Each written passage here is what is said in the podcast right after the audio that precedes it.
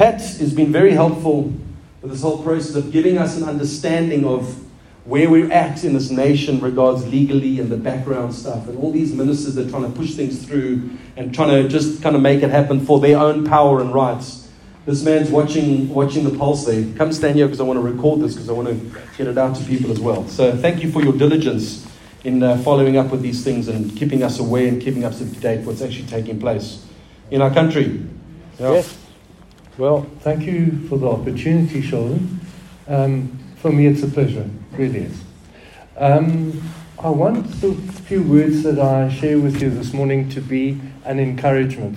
They come in the form of a warning, but I want it to be an encouragement, especially in, in the light of what several people have shared with us their hearts this morning. That we, we are here to be an encouragement, we're here to share around the table. This is all part of what God ordained His ecclesia to be. And so I'm just saying, take this as a, as a word of encouragement that you are not alone when you, when you feel pressure, whether it's pressure at work with regard to work related things, whether it's things to do with the family, the school that your children go to, all these things. But we are not alone. We share these problems and we watch out for one another. We have one another's back. And that's what, uh, that's what this is all about. Uh, I'm going to start with a praise report because um, several, uh, well, um, on several occasions, we've had um, issues coming up in the public domain that impact the Christian life and and us as Christians. And um, uh, just a few weeks ago, I drew to your attention the fact that Dear South Africa was uh, uh, inviting comment that was going to be forwarded to the government. Well, um, we, we did that.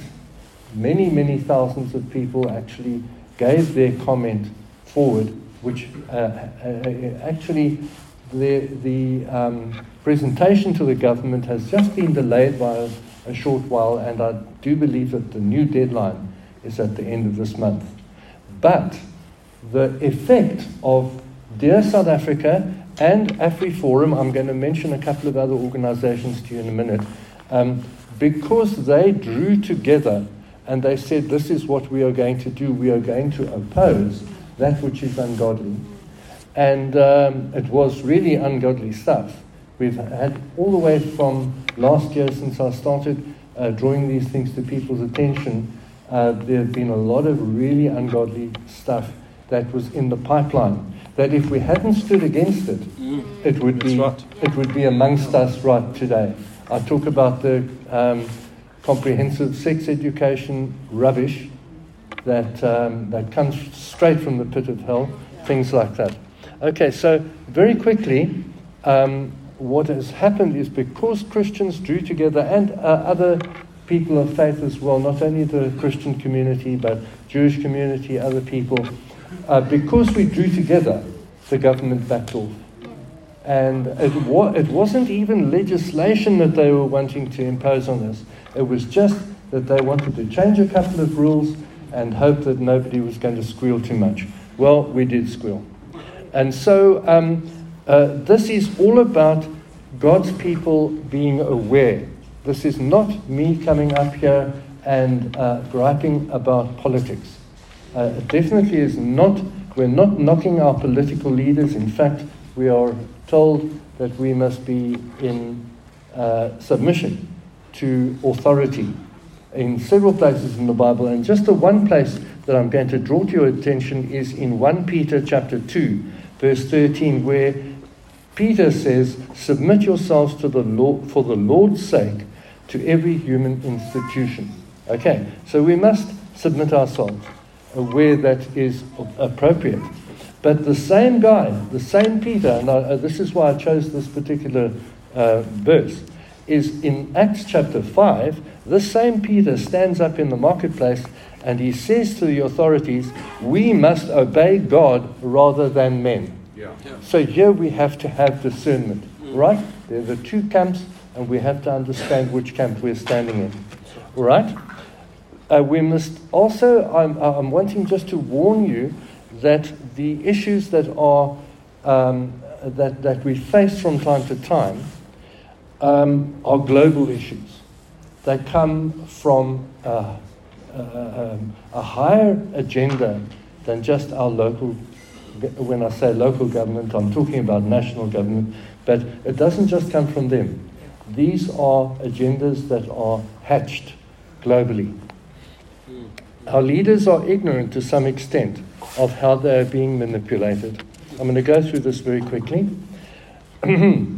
there are tactics that are being used, and we need to understand that very often, if I point something out, the reaction, re- reaction time needs to be very quick because uh, one of the um, tactics that is used is that um, uh, things get rushed through Parliament. And you've only got until the end of next week or until the end of the month or something like that. And you hardly have time to think about the issue, it's an issue with regard to the type of education your kid is getting or um, um, something to do with gun control or whatever, whatever else. I'm mentioning issues that are not necessarily within the Christian domain, but they might be of interest or concern to you. So things get rushed through Parliament, we have to react quickly. Sometimes there's a distraction from the real thing by some other event. Yeah. Be very aware of that because it's being used very often, whether it's to do with ivermectin or whatever, whatever. Uh, there are a lot of things. And we, uh, the one thing that is a beacon that must point it out to you is when something is just totally illogical, like the banning of ivermectin and hydroxychloroquine, things like that. We were stuck in the, in the Philippines for a whole year. We, we arrived in the Philippines and then they closed the door, lockdown. and during that time, I had a lot of opportunity to study what was going on on the world stage. And there were illogical things happening. So, whatever your uh, position is on things like that, just be aware of the fact that there's sometimes a lot of illogical stuff. And um, uh, sometimes also, and this happened very re- recently in Parliament towards the end of last year, some legislation was hidden in another bill. Uh, just be very aware of that. Okay. And uh, what we will try to do is to make people aware of these things. Now, issues. I'm just going to mention them, I'm not going to discuss them. the state of disaster really it needs to be abolished. Yeah. Abolished. Two days. And like I said, it's past its sell by date. It should be off the shelf by now. Okay. Forced isolation. Well, those two issues the government backed down on because they knew that uh, AfriForum and Dear South Africa were after them and taking them to court. Um, Labour migration policy, I'm not going to really say anything about that, but it does affect some people that are in this community, and we're aware of that. PEPUDA, that is the uh, Religious Freedom Bill. Yeah. Big, big problems if we allow anything to slip through us. Gatherings in churches, etc., uh, th- those are being sneaked into other bills. Hate speech.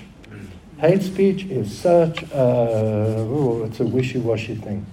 Um, uh, comprehensive sex education, that's straight from the pit of hell. That's uh, transgenderism that is being foisted upon the children at school.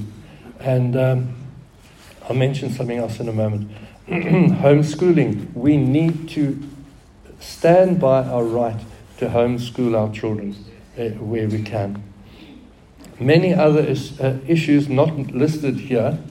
Uh, there are currently 50 bills before Parliament at various stages.